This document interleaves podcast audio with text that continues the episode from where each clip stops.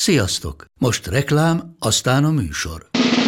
A műsor, valamint az élményekkel teli utazások, személyre szabott ajánlatok és állandó kedvezmények támogatója a Molmove hűségprogram. Nyisd meg a Molmove appot, a profilodba belépve add meg a Pogi promóciós kódot, és tankolj Molevo és Evo Plus üzemanyagjainkból 15 forint per liter kedvezménnyel. Ne feledd, a Pogi promókóddal most még jobban megéri Molmove tagnak lenni. Vége a reklámnak, jön a műsor.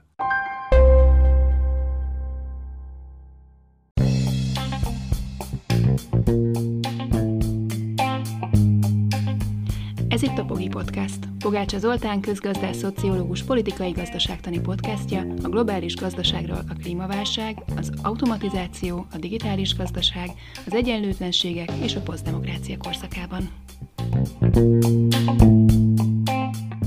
Ebben az epizódban arról lesz szó, hogy az orosz gazdaság minden várakozás ellenére nem omlott össze a háború kapcsán. Tavaly, amikor kitört a háború, amikor Oroszország megtámadta Ukrajnát, rengeteg különböző jóslat született, például az, hogy a szankciók eredményeképpen, a háború eredményeképpen az orosz gazdaság össze fog omlani. Voltak olyan előrejelzések is, amik akár két számjegyű GDP zuhanást prognosztizáltak. Ebből gyakorlatilag szinte semmi nem lett. Tavaly tavaly alig csökkent az orosz gazdaság, idén pedig már kifejezetten növekedést tudnak jelenteni. A másik, ami szintén nem nagyon következett be viszont, hogy ugye azt is jósolták, hogy Európa, az Európai Unió meg fog fagyni az orosz gáz nélkül, le fog állni egy nagy része a nyugati gazdaságnak, évekbe telik, amíg leválunk az orosz gázról. Ehhez képest gyakorlatilag tavaly év végére sikerült kiváltani az orosz gázt, és ma már szinte semmit, nagyon keveset importál az Európai Unió, és nem, nem fagyott meg Európa. Szóval, hogy a szakértők tavaly évelei jóslataiból szinte semmi nem valósult meg. Miért van ez így? Ennek próbáltunk meg utána járni Pendazsevszki Anton, Oroszország szakértővel ebben az epizódban, aki Egyébként miközben természetesen kritikus Putyinnal és az invázióval kapcsolatban, de készségesen elismeri, hogy úgy néz ki, hogy nem nagyon működnek ezek a szankciók. Ebből persze nem következik az, hogy azokat be se kellett volna vezetni, az is lehet, hogy hosszabb távon azért erősebb hatásuk lesz, de minden esetre számokkal igyekszünk majd ebben az epizódban megvizsgálni, hogy miért nem olyan hatékonyak ezek a szankciók, ahogy azt remélték, amikor meghozták őket, és hogy milyen mechanizmusokon keresztül lehet azokat megkerülni, hogyan lehetséges az, hogy Oroszország háború ellenére nem összeomlott, hanem még növekszik is. Ez következik ebben az epizódban.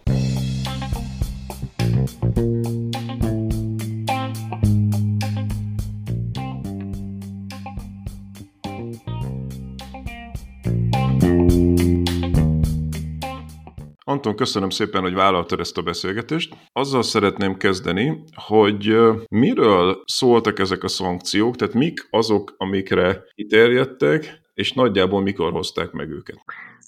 Hát ugye kérdés, hogy honnan indulunk, és ja, és először is köszönöm szépen a, a meghívást, örülök, hogy hogy beszélhetünk. Tehát persze a kérdésedre válaszolva meg kell határozni, hogy mikortól kezdve beszélünk a szankciókról, hiszen szankciós lépések Oroszországgal szemben már valamikor 2012-13 környékén megjelennek. Ott ugye volt az ismert Magnitsky ügy, amikor egy amerikai befektető kezelő alapítványnak a, az egyik ügyvédje ilyen vizsgálati fogság alatt tisztázatlan körülmények között meghalt egy orosz börtönben.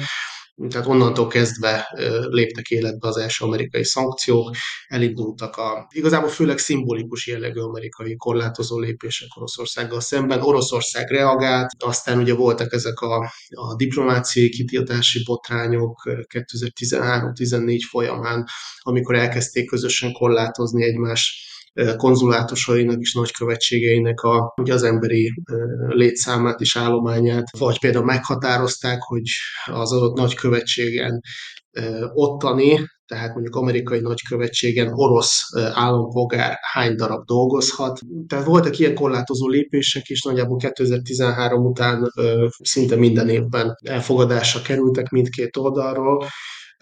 Illetve hát 2014 az nyilván egy vízválasztó volt, ugye Krímfélsziget orosz megszállása. Hát utólag tudjuk, hogy nem volt kellően határozott a nyugat részéről, de azért szankciós nyomása bizonyos orosz szektorokra kiterjedően, ugye már akkor születtek nem csak amerikai szankciók, hanem ugye európai szankciók is. És sokak szerint egyébként ennek is köszönhető, hogy az orosz védelmi ipar nem tudott elkészülni időben a célkitűzésével, Ugye itt az orosz katonai modernizációs program 2008-ban indult el, és voltak olyan modernizációs tervek, amelyek 2020-ra tűztek ki bizonyos elkészültségi terveket.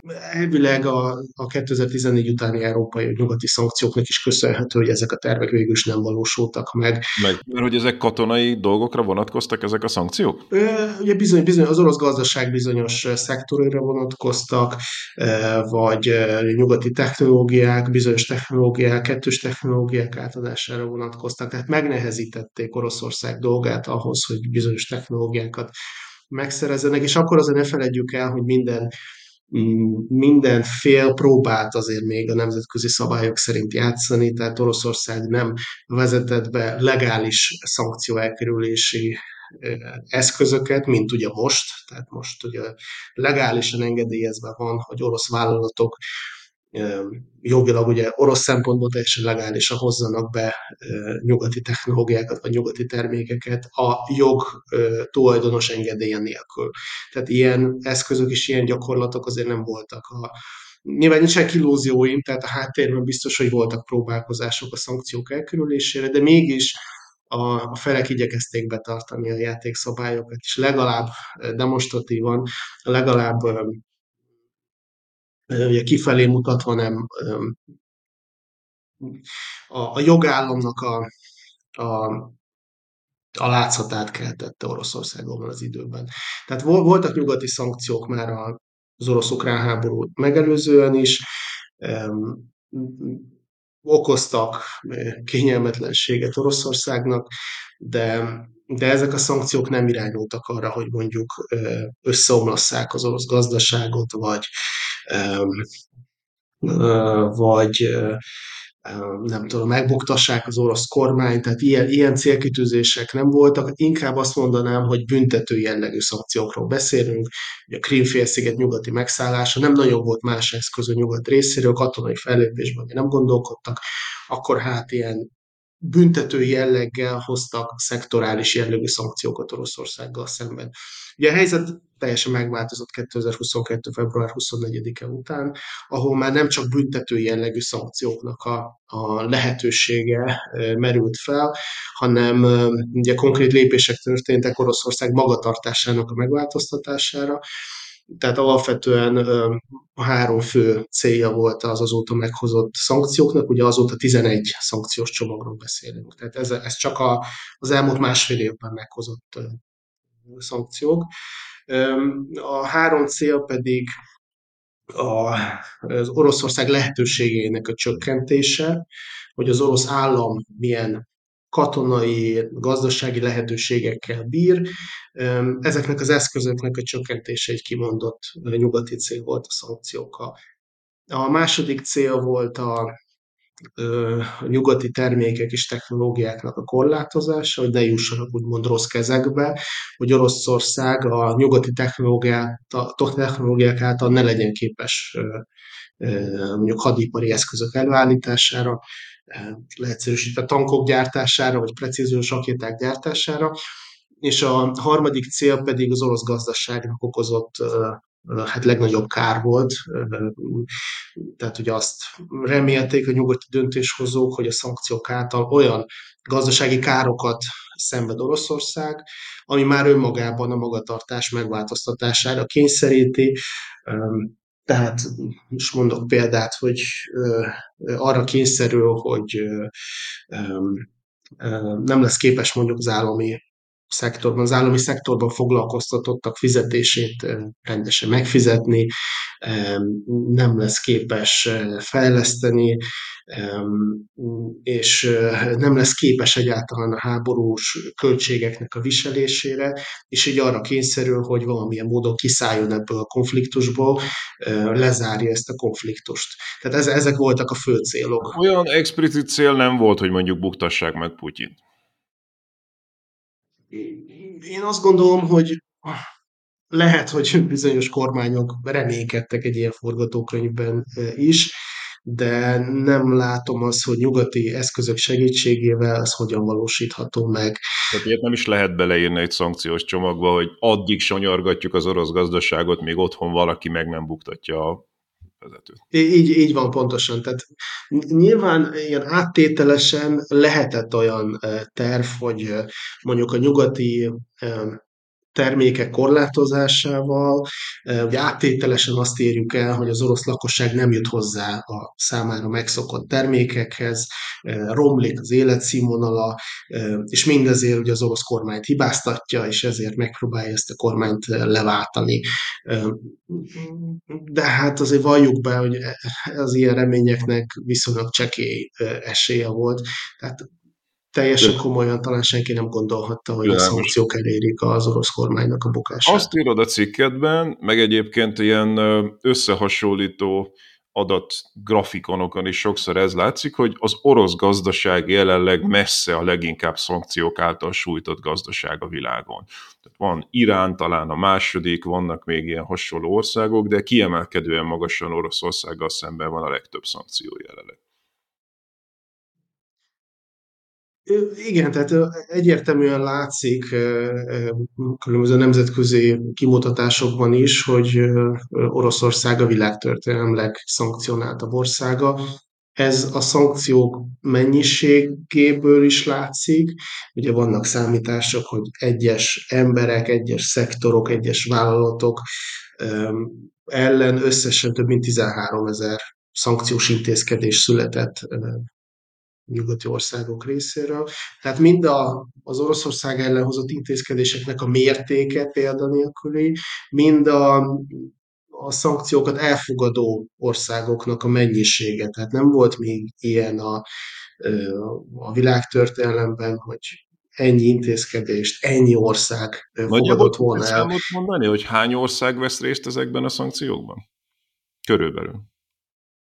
Én bevallom, hogy most ilyen konkrét számon nem készültem, ugye legalább, legalább 50 országot uh, szokták sorolni, nem, nem tudom pontosan meg, 56 vagy 58, legalább 50 ország. Ilyen vagy olyan formában uh, részt vesz az Oroszország elleni szankciókban akkor menjünk sorba talán ezen a 11 szankciós csomagon. Most nyilván nincs időnk arra, hogy mindegyiket részletesen elemezzük, de mondjuk, hogyha a legfontosabb termékeket, szektorokat e, elmesélnéd, hogy mik azok, amelyek a legjobban elméletileg fájhatnak Oroszországnak.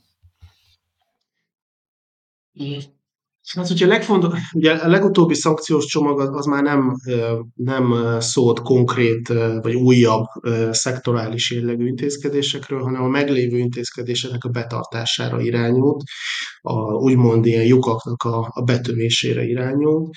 Ugye bizonyos szankciós lépések konkrét személyek, vállalatok ellen irányultak, mondjuk a legnagyobb orosz vállalatok ellen, vagy az orosz milliárdosok, oligarchák ellen. Voltak szankciós csomagok, amelyek konkrét szektorokat célozták meg, mint mondjuk az orosz műtrágyát, vagy a, ugye a az energiaszektort, vagy ugye a szankciók, ugye az egyik első szankciós csomag volt, hogy lezárt az európai lég, lezártuk az európai légteret orosz légitársaságok elől, ami hát nyilván komoly nehézségeket okozott Oroszország számára a légiszállításban. Voltak példák, amikor a diplomatáikat nagyon nehezen tudták hazahozni bizonyos országokból. Vannak szankciók, amelyek konkrét nyugati termékcsoportok, főleg a kettős felhasználású termékcsoportok exportja ellen irányulnak. A kettős felhasználás. Hát, most, és vannak ugye mondjuk pénzügyi szankciók. A kettős felhasználás alatt azt értük, csak ezt nem biztos, hogy mindenki tudja ezt a szakzsargont, hogy ugye ez az, ami egyszerre használható békés polgári célokra, de felhasználható akár katonai célokra is. Abszolút, tehát mondjuk ilyen egy, egy, egy chip, ami használható egy hűtőszekrényben, vagy a mikróban, de ugyanúgy használható egy precíziós rakétában, vagy vagy egy páncélos harci járműben, tehát, vagy hőkamera, ami alkalmazható a vadászatban, de alkalmazható mondjuk egy katonai eszközökben. Vagy ugye a leg, legtriviálisabb példa ugye egy drón, ami elméletileg tehát bárki bemegy a boltba és vesz egy akár egy saját felhasználásra készített vehet egy saját felhasználásra készített drónt, amivel tudom, szép képeket készíthet a fölöttünk lévő tájról, de hát ezeket a drónokat egyrészt alkalmazzák hírszerzésre, katonai célokra, másrészt viszont katonai tehát fegyver hordozásaira is alkalmas, ugye ezeket a drónokat most már 3D nyomtatóval mondjuk kézigránátoknak a, a hordására is alkalmazzák, ugye az ellenfél lövészárka fölé viszik, kioldják, tehát fegyverként is egy, egy, egy abszolút lakossági felhasználást Igen. célzó eszközzel, eszközt fegyverként is lehet használni. Igen, bocsánat, soroltad közben, hogy mikra vonatkoznak a szankciók, akkor szakítottalak félbe ezzel a kettő felhasználással. Igen, és ugye pénzügyi szankciókat is lehet emlegetni, ugye itt az orosz pénzügyi szektornak a lekapcsolása a SWIFT rendszerről, vagy mondjuk ilyen pénzügyi szankciók köré sorolható az orosz vállalatok külső hitelezésének a, a megtiltása, vagy vagy mondjuk az orosz felhalmozott tartalékoknak a befagyasztásai, több mint 300 milliárd dolláros tartalék befagyasztásáról van szó, ami, ami nyilván egy komoly csapást jelentett az orosz gazdaság számára. Tehát, hogyha ezeket a különböző szankciótípusokat nézzük, akkor nyilván ilyen vagy olyan formában lehet mérleget vonni, hogy melyiknek Azt milyen, mindjárt meg is tesszük a mérleget, de amiről legtöbbet szoktak beszélni, ugye Oroszország alapvetően egy foszilis exportőr, és ugye az a sajátosság Oroszországnak, hogy bár Putyin és Medvegyev szinte minden választási időszakban megígérte, hogy diversifikálja majd az orosz gazdaságot, de ez nem történt meg soha, és dominánsan egy, egy olaj- és gázexportőr. Tehát, hogy azt is részletezzük, hogy ezekre a legfontosabb exporttermékére Oroszországnak, a gázra és az olajra milyen szankciók vonatkoznak jelenleg. Ugye a probléma az, hogy ezek a szankciók, ami az orosz energiaszektorra irányulnak, egy, egy viszonylag nagy késlekedéssel kerültek elfogadásra, tehát előre bejelentettük, hogy ezek lesznek a szankciók, de maguk a szankciók csak a bejelentés követően egy fél évvel később léptek életbe. Ugye például a, a kőolaj import tilalma, ami ugye december 5-én lépett életbe, de valamikor a a május-június folyamán jelentették be az európai döntéshozók, hogy lesz ez a szankció, vagy ugyanez érvényes ugye a gáz importnak, a európai importjának a, a betiltásánál is, ahol egyébként ugye kivételt kaptak a vezetéken érkező gáz elsősorban mondjuk Magyarország, eh, Szlovákia és Csehország kapott ilyen eh, kivételt, mert egyszerűen eh, annyira ugye történelmileg annyira az, az orosz gázra vagyunk utalva, hogy nem tudtuk volna kiváltani egy hamar ezt a szükségletet. Tehát jó nagy kaput hagytak a, az alkalmazkodásra a piacoknak, és ez azért volt véleményem szerint téves, mert egyrészt lehetőséget adtak Oroszországnak, hogy alkalmazkodjon, tehát Oroszországnak volt fél éve, hogy felkészüljön, rákészüljön, keressen alternatív szállítási útvonalakat, keressen alternatív partnereket, mondjuk vásároltak közvetítőkön keresztül tankerhajókat, vagy akár más zászló alatt futó hajókat ugye, toboroztak, és közben viszont maga a bejelentés olyan mm, pánikot okozott a, a, a piacokon, hogy az árak ugye egyszer csak magasba mentek, lendültek, és Oroszország abban a fél évben hát a két-háromszorosát kereste meg pénzben, mint amit egyébként mondjuk az előző évben összesen keresett. Tehát hatalmas bevétel növekedést jelentettek ezek a szankciós Menjünk bele majd mindjárt, a, menjünk bele mindjárt ezekbe a hatásokba konkrétan, csak előtte ugye be akarom azt dobni, hogy amikor ezekről a szankciókról először szó volt, akkor fölélettek azok a viták, amelyek egyébként mindig fölélednek, hogyha szankcióról van szó. E, én emlékszem, hogy az iraki szankcióknál is ugyanezek a viták lezajlottak újra és újra, e, és ennek van egy irodalma, én megpróbáltam egy kicsit utána nézni, hogy ebben az irodalomban mi van, de az a helyzet, hogy ez az, ez az irodalom ez teljesen inkonkluzív. Tehát emberek tanulmányokat, könyveket írtak arról, hogy a szankciók azok jók vagy nem jók, és mindig oda konkludálnak, hogy annyira kevés ország van a világon, és annyira specifikusak ezek, tehát hogy nagyon sok függ attól, hogy mondjuk milyen termékekre, e, milyenekre nem vonatkozik, nagyon sok függ attól, hogy milyen fejlettségi szinten van az ország, nagyon sok függ attól, hogy e, mit tudom én, szóval írdatlanul egyediek tudnak lenni, milyen a gazdaság szerkezete az országnak, nagyon sok függ attól, hogy milyen a vezetése annak az országnak, hogy akkor inkább támogatja, ez, ez összébb húzza a, a politikát, és a, a vezetőt inkább támogatni szokták, vagy, vagy lesz-e mondjuk hangulat e, erősödik ellene. Szóval hogy igazából én azt vettem ki ebből az irodalomból, hogy nem lehet következtetéseket levonni, mert az egyik országgal szembeni szankciót nem lehet egy az egyben átvinni egy másik országra. Ezzel egyetértesz, hogy igazából nem nagyon lehet ezekből a, a múltból következtetést egy újabb szankcióra. Hát én azt gondolom, hogy önmagában az Oroszország elleni szankciók egy nagyon érdekes és tanulságos tesztterepet jelentenek, mert most, most aztán tényleg meg lehet mondani, hogy egy ilyen nagyobb nyugati összefogás révén működnek egy ország ellen hozott szankciók, vagy sem. Hiszen ahogy Ugye beszéltünk a, a beszélgetésük elején, messze a legtöbb, valaha a legtöbb szektort érintő szankciókról van szó, messze a legtöbb ország összefogásával készült szankciók esetében, és nyilván itt olyan a szankciókhoz csatlakozott országokról beszélünk, a, a, amelyek ugye legfejlett, a világ legfejlettebb országai, tehát nem, hogy mondjam, a gazdasági súlyuk is olyan, hogy hatással kell, hogy legyen a, a szankcionált országra. Tehát a, összességében ugye a szankcionáló országok világgazdasági súlya megközelíti a 60%-ot uh-huh. világgazdasági pozíciójuk. Tehát e, e, ez egy remek teszterepe kell legyen, hogy egy is mindenkorra pontot tegyen ezekben a vitákban, hogy a szankciók egyébként működnek, vagy sem. Hiszen korábban valóban csak szektorális, pontszerű szankciókról beszéltünk, olyan szankciókról, amelyeket mondjuk egy oldalon egy vagy, vagy néhány ország hozta meg, volt, és ugye egyáltalán voltak olyan úgymond pári államok, mint mondjuk egy Észak-Korea, vagy vagy Kuba, amelyek a világgazdasági pozíciója sem volt hogy mondjam, hasonlatos mondjuk egy Oroszországgal, hiszen nem voltak tehát az ő elvágásuk a nemzetközi piacoktól nem ért olyan hatással. a nemzetközi globális gazdaságban. Így, így van, mert nem voltak részei annyira a globális gazdaságnak, nem úgy, mint, mint Oroszország. És ilyen szempontból nagyon érdekes tapasztalat látni, hogy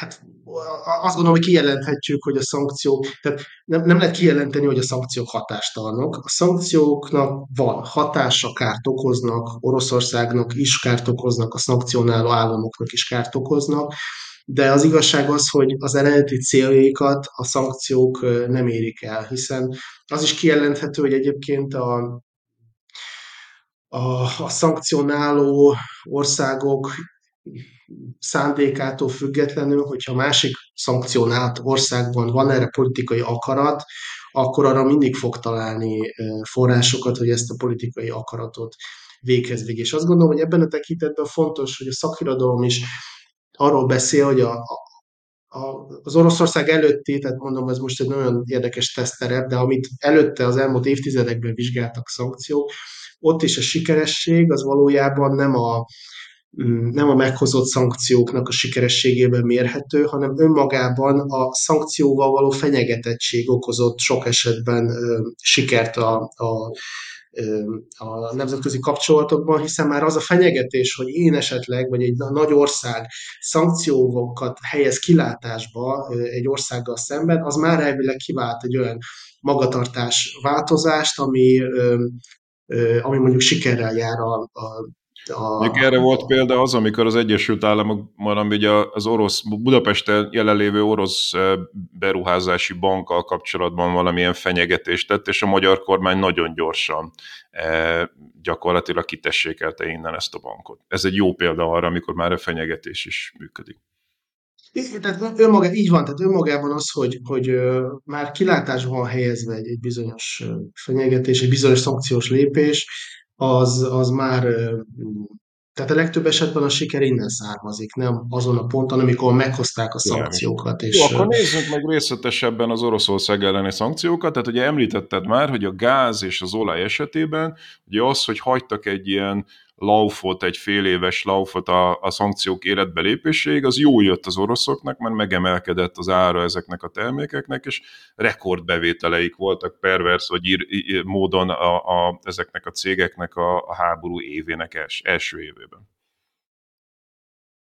Így van, tehát hogyha most az energetikai szankcióknál maradunk, akkor ez a legfontosabb következtetés, hogy túl sok időt hagytunk Oroszországnak, másrészt pedig Oroszországnak az egyik fő exportréke, ahogy te is említetted, az energiahordozókban rejlik, és erre az exporttermékre pedig nagy a kereslet a világpiacon. Tehát ilyen szempontból szinte, hogy borítékolható volt, hogy Oroszország tud találni más vevőket, akik, Viszont, akik ugye, a, a, a, megnéztük a vevőket, hogy kik voltak, én azt láttam, hogy ilyenek, hogy India, Kína, Japán, Tajvan, tehát hogy egész tipikusan ázsiai vevők voltak ezek, ahova többet adtak el, ez igaz? Ugye nem tudjuk pontosan, hogy mi a végső felhasználás, tehát sok esetben a, ezek az országok csak közvetítő szerepet töltenek be, és mondjuk az orosz kőolaj beérkezik Indiába, aztán megy tovább mondjuk európai megrendelők Tehát felé, át, vagy akár feldolgozásra kerül. indiai olajnak? És sok esetben így van, sok esetben mondjuk indiai vagy, vagy más regionális származási helyként kerül feltüntetésre, vagy ugye van, van úgy, hogy vegyítik, tehát összevegyítenek egy abból a régióból származó olajat és egy orosz olajat, és tehát nyilván egy nehéz kijelenteni, mondjuk ez a, a végső felhasználás célja egyértelműen innentől kezdve India vagy, vagy Kína, az látszik, hogy messze ők vásárolnak most a legtöbbet az orosz kőolajból. A gázt ilyen szempontból nyilván sokkal nehezebb kiváltani, mert itt elsősorban vezetékes szállítással érkezett. Most ugye orosz részről vannak kísérletek, LNG, ugye cseppfolyósított formában való exportra, és ebben is van egyébként egy nagy növekedés. Tehát ilyen helyzetben, hogyha belegondolunk a, ugye a, e, e, ezekbe a semleges or, tehát a, a szankciókban nem résztvevő semleges országoknak a helyzetébe, hogyha meg tudnak venni valamit a világpiacon, ami 20-30%-a olcsóbb, mint, mint máshol, akkor, akkor nyilván miért ne tennék meg, hiszen ezzel a saját gazdaságokat erősítik, profitra tesznek szert, hogyha ugye aztán továbbadják ezt a, ezt a terméket, és ugye versenyképesebbek tudnak lenni mondjuk a nyugati termékekkel szemben, hogyha sokkal olcsóban jutnak hozzá az energiához. Tehát ilyen szempontból mondjuk India vagy Kína számára ez egy abszolút egy win-win helyzet, hogy ugye olcsón juthat hozzá, olcsóbban juthat hozzá orosz energia hordozókhoz, viszont, mint hogyha a, Európa teszi meg. Viszont ami igaz tavalyra, az nem feltétlenül igaz most már az, erre az évre. Tehát ugye az energiahordozóknak az ára is csökkent, és hogyha jól látom, még volumenben is csökkent az orosz energiaexport. Az első fél évben valóban ugye voltak mutatók, amelyek ugye azt jelezték, hogy az orosz energiahordozókban tehát az energiahordozókból származó bevétel 47%-kal csökkent. De ugye azt is látni kell, hogy a világpiaci árak is csökkentek, és a világpiaci árak mellett ugye az orosz uráltípusú kőolajra volt még egy, egy, egy 20-30%-os diszkont, tehát ők kvázi bukták azt a, azt a 20-30 százalékot. De ugye azt is fontos látni, hogy a visszaesés az egy nagyon magas bázisról indul, tehát ugye tavaly rekordbevételeket értek el, tehát ha azt mondjuk, hogy most visszazuhan 47 százalék, az önmagában még nem, nem olyan fontos információ, mert azzal kell összehasonlítani, egyébként az előző években milyen...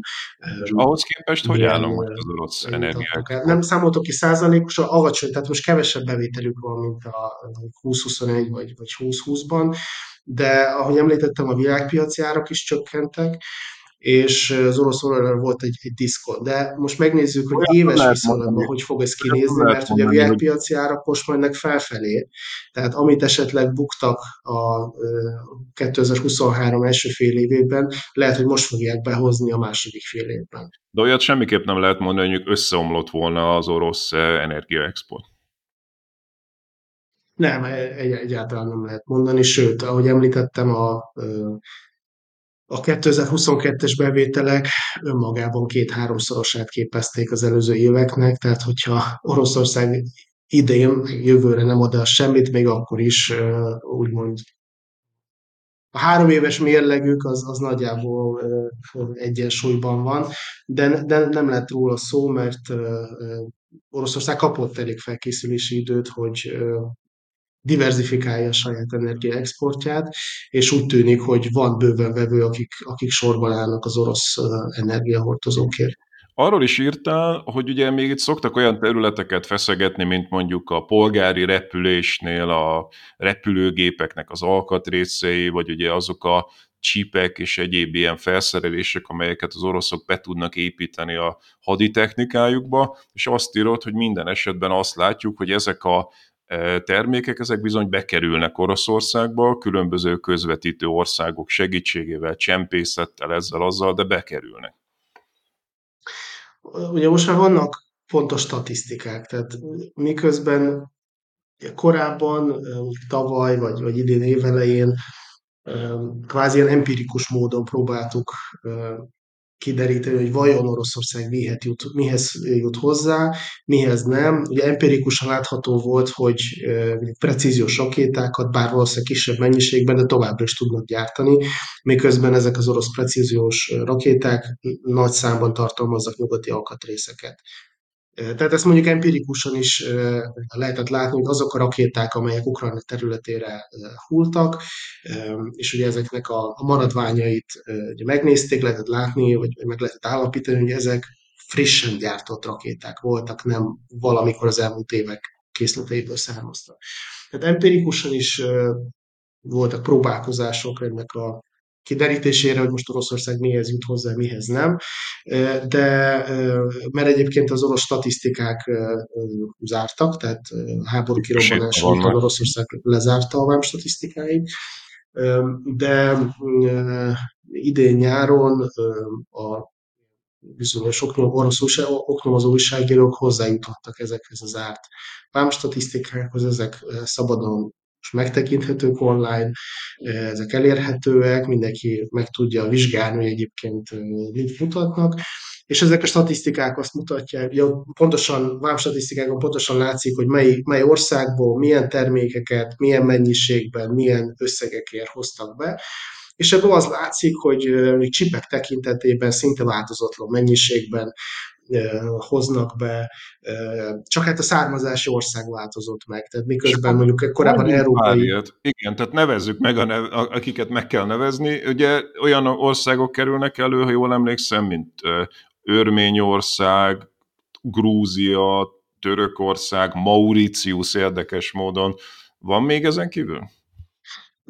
Tehát jellemzően vagy beszélhetünk Oroszország, Oroszországgal szoros szövetségben álló államokról, mondjuk közép-ázsiai államokról, Kazaksztán, vagy, vagy kaukázusi államokról, mint Grúzia, Örményország, vagy beszélhetünk olyan nagy és semleges magatartáson lévő államokról, mint mondjuk India, vagy Kína, vagy, vagy, vagy Törökország, akiken keresztül ugye szintén zajlik ez a fajta orosz import. Ugye itt fontos, két dolgot fontos leszögezni, hogy itt nem beszélhetünk arról, mert nyilván itt Kínáról beszélünk, Indiáról beszélünk, de alapvetően nem állami szereplőkről van szó, tehát nem arról van szó, hogy a pekingi vezetés hirtelen úgy döntött, hogy utat ad, és nem tudom, szándékosan szándékosan megtolja Oroszországot több millió dollárnyi csippel, hanem itt arról van szó, hogy kínai cégek lehetőséget látnak abban, vagy akár oroszor, oroszok által Kínában alapított cégek lehetőséget látnak abban, üzleti lehetőséget látnak abban, hogy közvetítő szerepet betöltve, ugye pénzt keressenek ezen, hiszen egyébként Kínában vagy Törökországban, mivel ezek az országok nem csatlakoztak a szankciókhoz, nincs semmi illegális abban, hogy Oroszországnak adnak el. De Anton, azt hogy kérdezem meg, hogy a nyugati exportőr az tisztában van azzal, hogy mi történik? Mert nyilván az orosz importőr tudja, mit csinál, nyilván az örmény közvetítő tudja, mit csinál, de az emberben felmerül, hogy akkor az mondjuk egy amerikai chipcég, amikor egy kereskedik ezzel, a, ezzel az állítólagos örmény céggel, akkor ő tudja azt, hogy ennek a vége Oroszország lesz? Papíron nem tudja. Tehát papíron minden úgy, úgy, tehát papíron úgy tűnik, hogy, hogy minden tiszta, minden rendben van. Van mondjuk egy hongkongi cég, amely rendel egy nagyobb mondjuk AMD chipszállítmányt, papíron ezek a csipek beérkeznek Hongkongba, kikötőbe átveszik őket, ugye papíron pipa, minden teljes, szállítás teljesült, az áru eljutott Hongkongba, közben a valóságban vagy ugyanaz a, vagy átpakolják egy másik hajóra, és megy tovább Vladivostokba, mondjuk, vagy, vagy akár más orosz kikötőbe, vagy, vagy ugyanaz a hajó megy tovább. De hát ugye az AMD csak azt látja, hogy a hajó befutott Hongkongba, befutott a célországba, az áru leszállítva, minden rendben. De hát De nyilván... Hát, hogy ugye akkor mégiscsak a, ez egy alapvető a, kérdés, a, hogy itt, itt, itt be vannak csapva ezek az exportőrök, és szegények ártatlanok, vagy legalábbis egy részük tisztában van azzal, hogy ők az ő termékei hol kötnek ki a végén. Én azt gondolom, hogy pontosan tisztában vannak vele, hogy mi a végső felhasználás, hiszen olyan mennyiség növekedés következett be, ami hát minimum, hogy fel kell, hogy tehát minimum, hogy ki kellene, hogy váltsa a, a szállítónak a, az érdeklődését, hogy vajon miért rendel Hongkong, nem tudom, kétszer annyi csippet, mint korábban, vagy ugye jellemzően, hogyha mondjuk egy közép országba megy az áru, hogy hirtelen Kazaksztán miért rendel hatszor annyi nem tudom, hőkamerát, mint eddig, vagy, vagy tízszer annyi drónt, mint eddig, mert hogy Kazaksztán egy drón nagy hatalom lett, tehát ilyen több millió dollárnyi drónt importáltak hirtelen, miközben előtte, tehát most már ugye a statisztikákból is kimondható tétel lett a, a drón, miközben korábban semmi formában nem, nem jelezték a Na statisztikák. Tehát nyilván ez, tehát na, naiv lenne azt gondolni, hogy a, az a cég, amely gyártja, a gyártócég nincs tisztában azzal, hogy ha hirtelen meghatszorozódott valami mondjuk egy közép országban, akkor hogy vajon mi áll a hátterében. Na, ugyanez felmerül a kormányokkal kapcsolatban, mert hogy ezt elfogadom neked, hogy ez nem úgy megy, hogy a, a, a kormányok megszervezik ezeket a kerülő utakat, de hát hogy azért ugye Európai Uniós országok esetében brutális növekedés van az exportban, e, ezekben a Kazaksztánokba, Grúziákba, hasonló országokba, és ez ugyanúgy igaz mondjuk Németországra, ahogy igaz Svédországra, ahogy igaz a Visegrádi országokra is egyébként, tehát ránk is igaz, egyszerűen meglátszódnak az, az export statisztikáinkban, hogy a hosszú távú trendhez képest egy ilyen meg sokszorozódása van a kereskedelmünknek ezekkel az országokkal. Ebből nekem az a sejtésem, hogy az Európai Uniós politikusoknak pontosan tisztába kell lennie azzal, hogy itt a szankciók megkerülése történik. Én azt gondolom, hogy a két eh, kulcs szó a, ugye az üzleti értek, és a moralitás, mert te most a moralitás oldaláról közelíted meg, és azt mondod, hogy mondjuk egy, egy gyártónak vagy, vagy egy, mondtam, egy, egy uniós országnak tisztában kell lenni azzal, hogyha valami Kazaksztánba vagy Grúziába megy, akkor az vélhetően végső felhasználását tekintve Oroszországból fog kikötni. És morális oldalról megközelítve azt kell, hogy mondja, hogy á, nem, itt most állj, ezt nem szabad megtenni, mert nem tudom, Oroszországot segítjük ebben az esetben.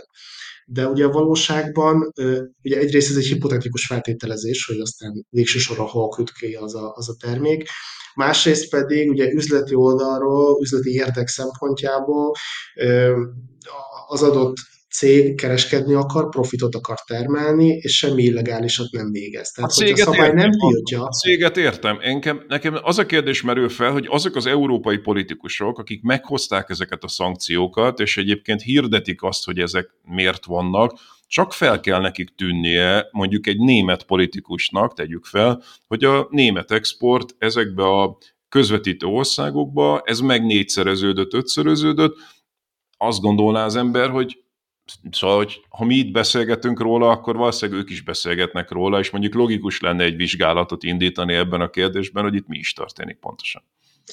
Így van, de mi a, mi a megoldás? Tehát azt gondolom, hogy pontosan látják, pontosan tisztában vannak vele, csak hol húzod meg a határokat? Tehát hol mondod azt, hogy ezek a, nem tudom, ezek a telefonok, vagy ezek a csippek, vagy ezek a repülőgép alkatrészek, ezek most konkrétan a, nem tudom, a kazak légitársaságnak mennek, vagy aztán mennek tovább az Aeroflotnak. Tehát mivel a, a az az ország, ahová eljutnak ezek a termékek, nem csatlakozott a szankciókhoz, nem transzparens az ő ügymenete, nem látod azt, hogy ezek a termékek aztán hol kötnek ki, nem, nem látom a lehetőséget, hogy hol lehetne a vonalat húzni, korlátot húzni, és azt mondani, hogy, hogy nem, ez a motor még, még elmehet, mert feltételezhetjük, hogy az a te repülőgépedbe megy, a kazak légitársaság repülőgépébe megy, de az az alkatrész már nem mehet tovább, mert azt gondoljuk, hogy Oroszország Nem lehet ellenőrizni, ki. Anton, tehát hogyha én egy, mit tudom én, egy hajtóművet leszállítok a kazak légitársaságnak,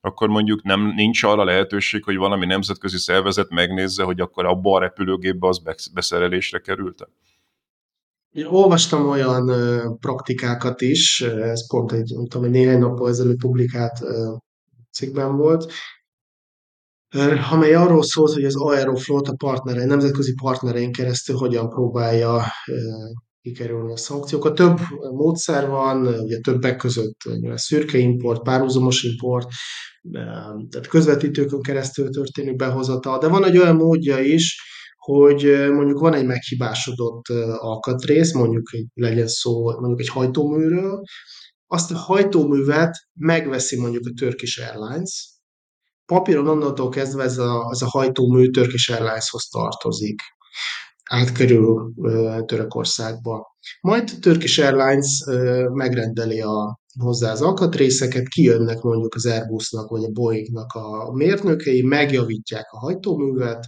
Turkish, papíron ugye mind Turkish airlines a tulajdona, most mondhatnék egy másik légitársaságot is, nem most a reklám céljából, vagy, vagy ilyen negatív célzattal mondom Turkish Airlines, de, de ez, egy, ez pont egy, az a dokumentumban szereplő példa volt. Tehát papíron hozzá tartozik, javításra kerül, megkapják az alkatrészeket, minden javítva, majd pedig egy idő után eladják ismét az Aeroflotnak a hagy, nyilván felárra, keresnek is rajta. Most ezt például hogy, hogy lehet... Hát egy teljesen tiszta a sztori. Ezt, ezt nem lehet lenyomozni. Tehát, ja, világos. világos, értelek. Oké, okay. arról beszéljünk még itt a vége felé, hogy akkor ez ilyen makroadatokban, agregátumban hogyan e, csapódik le, mert hogy ugye kijöttek az adatok, e, ugye, hogy, hogy Oroszországban a GDP tehát azt vártuk, hogy egy háborús évben szankciókkal majd tavaly valami nagy visszaesés lett, nem lett nagy visszaesés, idén meg az első negyedévekben meg kifejezetten növekedés volt az orosz GDP-ben, és akkor itt elindult egy vita, hogy ez hogy a francba lehet. Hát tavaly évben is egy 9-10%-os visszaesést vártak az orosz gazdaságban, aztán ugye visszaesés, ahol 2 3% eltérnek az adatok, de 2 3% közötti. Most pedig már az oroszok ugye növekedést prognosztizálnak a, a egész évre, évre vetítve. Nem csak az oroszok, hanem az IMF is egyébként. Tehát ugye erre lehetne azt mondani, hogy az oroszok hazudnak, meg nem tiszták a statisztikák, de a, a nyugatiak is elfogadják ezeket. Hát ugye az az igazság, hogy nyilván az IMF-es adatok, vagy a világbanknak az adatai is orosz adatokra támaszkodnak, tehát ami adatokat az oroszok nyújtanak.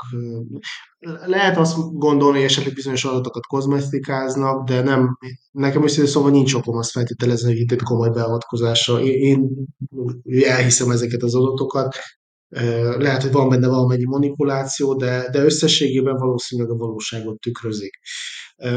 Ugye itt a, az okok között lehet említeni a, az, hogy végül is a szankciók nem, nem érték azt a, az orosz gazdaságnak az izolációs célját, tehát nem sikerült izolálni az orosz gazdaságot.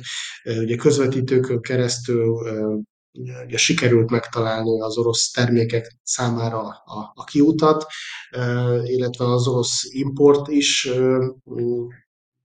nem sem omlott össze, tehát megvannak azok a beszerzési lehetőségek.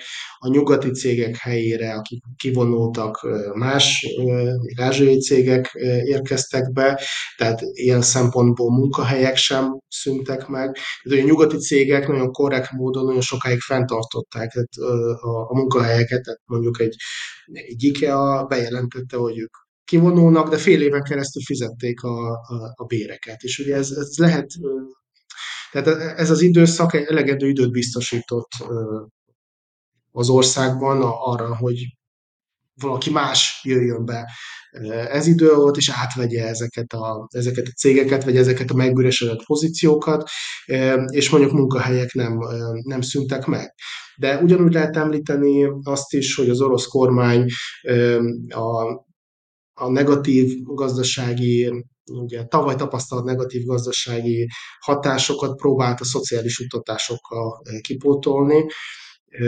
Lehet említeni a mobilizáltak eh, mobilizáltaknak és családjaiknak járó forrásokat, és ez nagyon komoly e, szociális liftet jelentett. Tehát, hogy elsősorban vidékről toborzott katonákról van szó.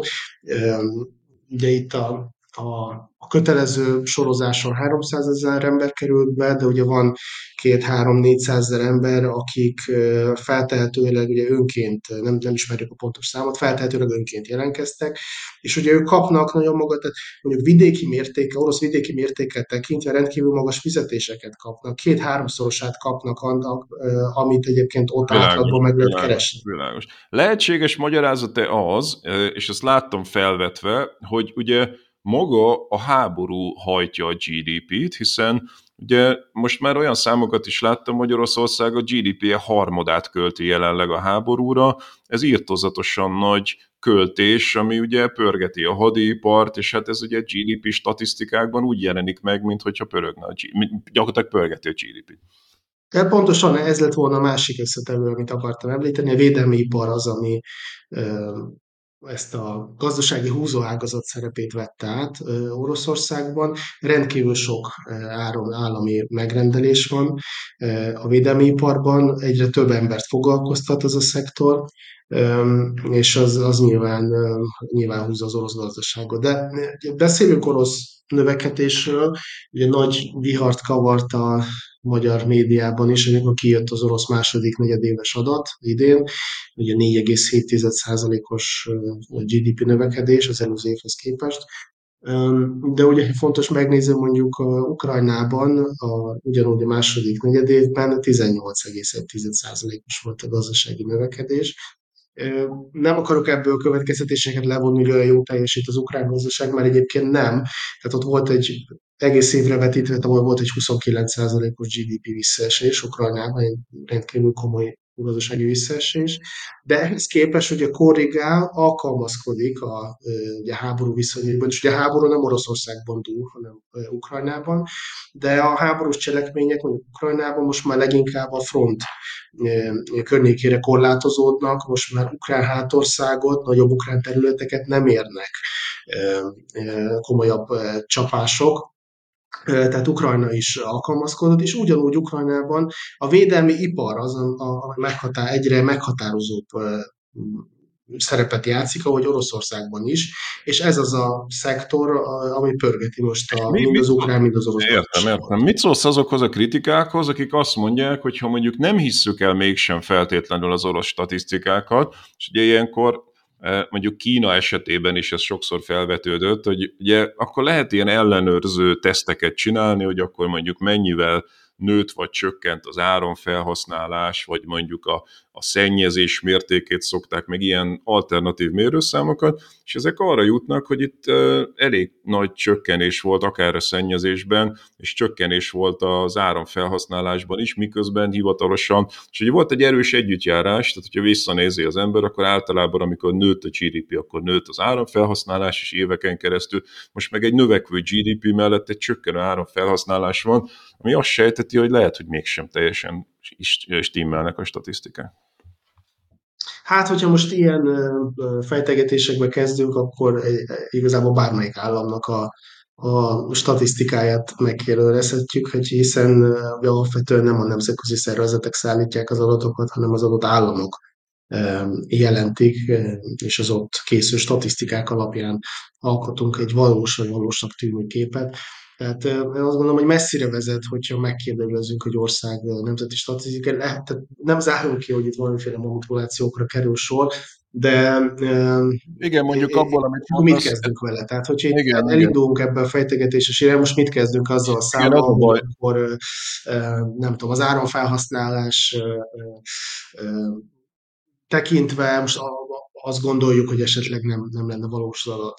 De itt egy, egy másik aspektus, hadd hogy mondjam el, hogy fontos látni, vagy, vagy tehát fontos arról beszélni, hogy nem arról van szó, hogy Oroszország eh, hirtelen eh, nem tudom, gazdasági növekedésben lenne, hanem az orosz gazdaság még mindig nem jutott eh, nem jutott el a háború előtti gazdasági szintre. Tehát itt egy korrekcióról van szó, hogy a tavalyi gazdasági visszaeséshez képest történt egy, egy növekedés, de de ez még nem azt jelenti, hogy ők jobban állnának, mint háború előtt, vagy az orosz gazdaság itt. Tehát az orosz gazdaság nagyon komoly szerkezeti problémákról tanúskodik, és ezek a problémák az idő halatával csak halmozódni fognak. Tehát nem lehet azt mondani, hogy itt fényes jövő vár.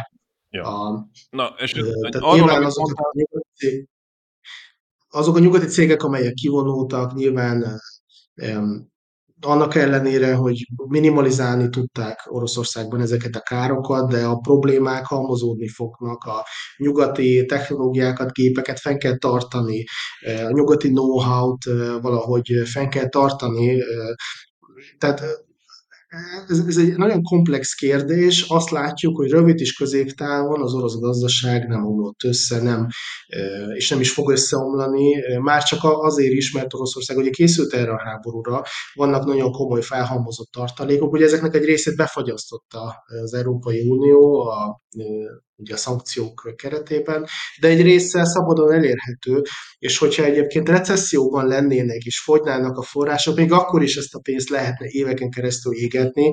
Vannak számítások, hogy 4-5-6 évig is elegendő a felhalmozott tartalék, anélkül, hogy itt komolyan bele kellene nyúlni a gazdaságba, és mondjuk vissza kellene vágni a béreket, jó gondolom, hogy arra az alapra gondolsz, amit a Putyin létrehozott, ahol igazából az elmúlt évtizedekben a, a, az energiaexportnak egy részét belerakták egy ilyen szuverén alapba, milyen gyakorlatilag pont ez egy ilyen biztonság. Erre az alapra gondolsz?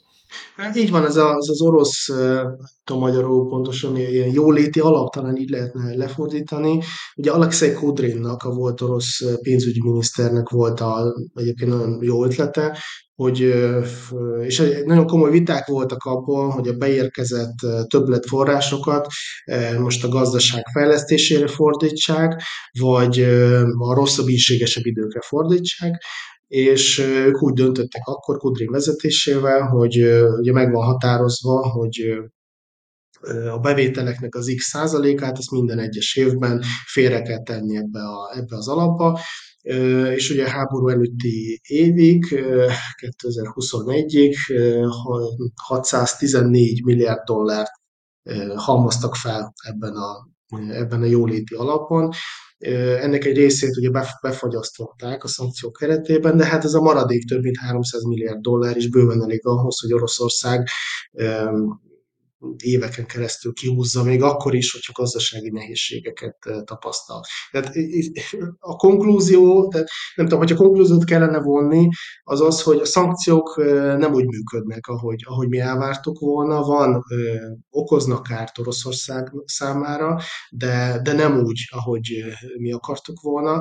Tehát ugye technológiákhoz hozzájutnak, a nyugati termékekhez hozzájutnak, van felára ennek, de amíg van pénz, addig mindezt meg tudják venni, de orosz részről az ugyancsak nem néz ki olyan, hogy mondjam, nem olyan fantasztikus a kép, mint ahogy ők, ők szeretnék beállítani, hogy az orosz gazdaság válságállónak bizonyult, és a szankciók nem tudtak mit tenni.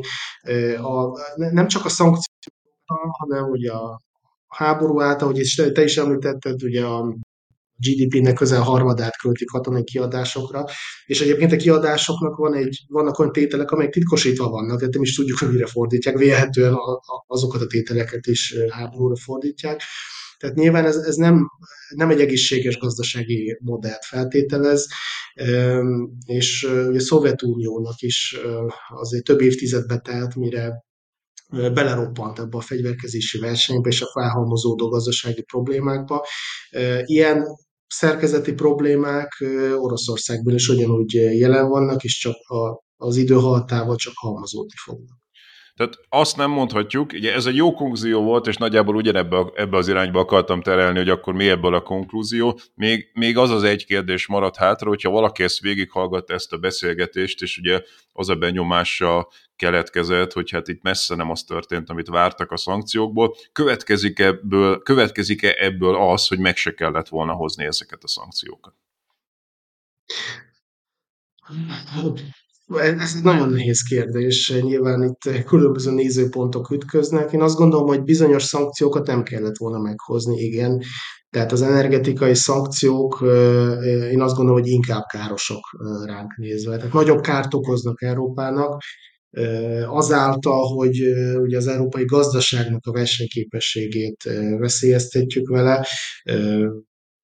Arra gondolsz, hogy drágább az alternatíva, az LNG?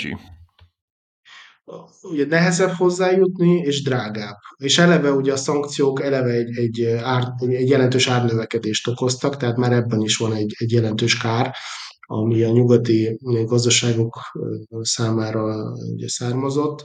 Oroszországra nézve pedig, hát ők ugye átcsoportosították az exportpiacaikat. Ahogy említettem, van itt egy 20-30, 20 kötője 30 százalékos veszteség, ami ugye a, a úgymond az orosz energiahordozók toxikussága miatt van, tehát annyival olcsóbbak a piacon az orosz energiahordozók, de mennyiségében ugye jelentős veszteség nem történt, tehát az áru megtalálja a tehát ha van kereslet, akkor ugye kínálat is, De erre azt fogják mondani, is lesz.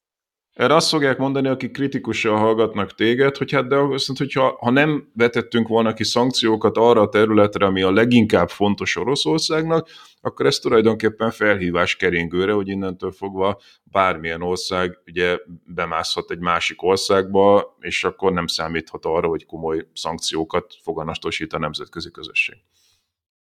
Hát én, én pontosan azon az állásponton vagyok, hogy az ilyen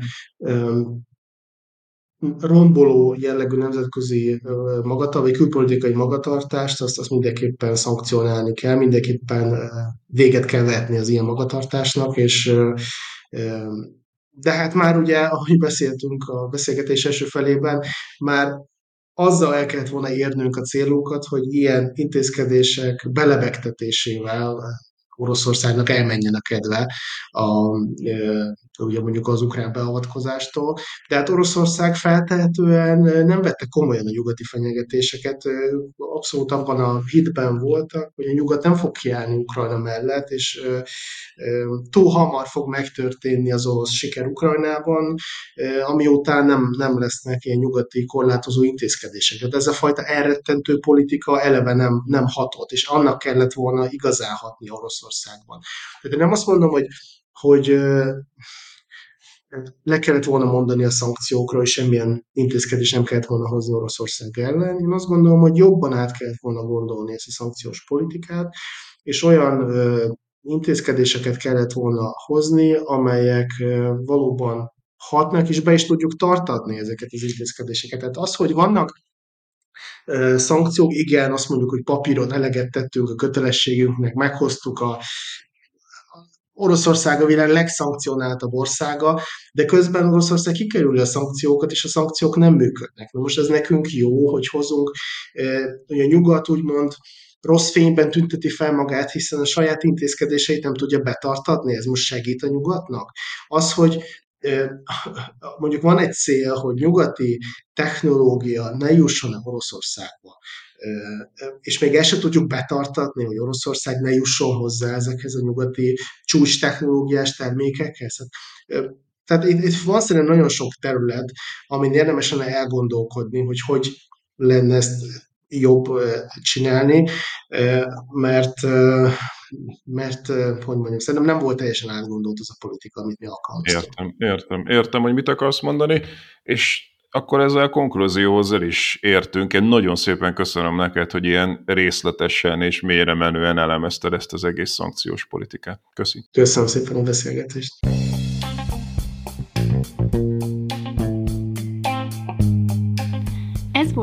Pogi Podcast. Ha vitába szállnál az elhangzottakkal, vagy témát javasolnál, keresd a Pogi blog oldalt a Facebookon. Ha támogatnád a podcastot, azt a www.patreon.com per Pogi Podcast oldalon teheted meg. Köszönjük! Ha más podcastekre is kíváncsi vagy, hallgassd meg a Béton műsor ajánlóját.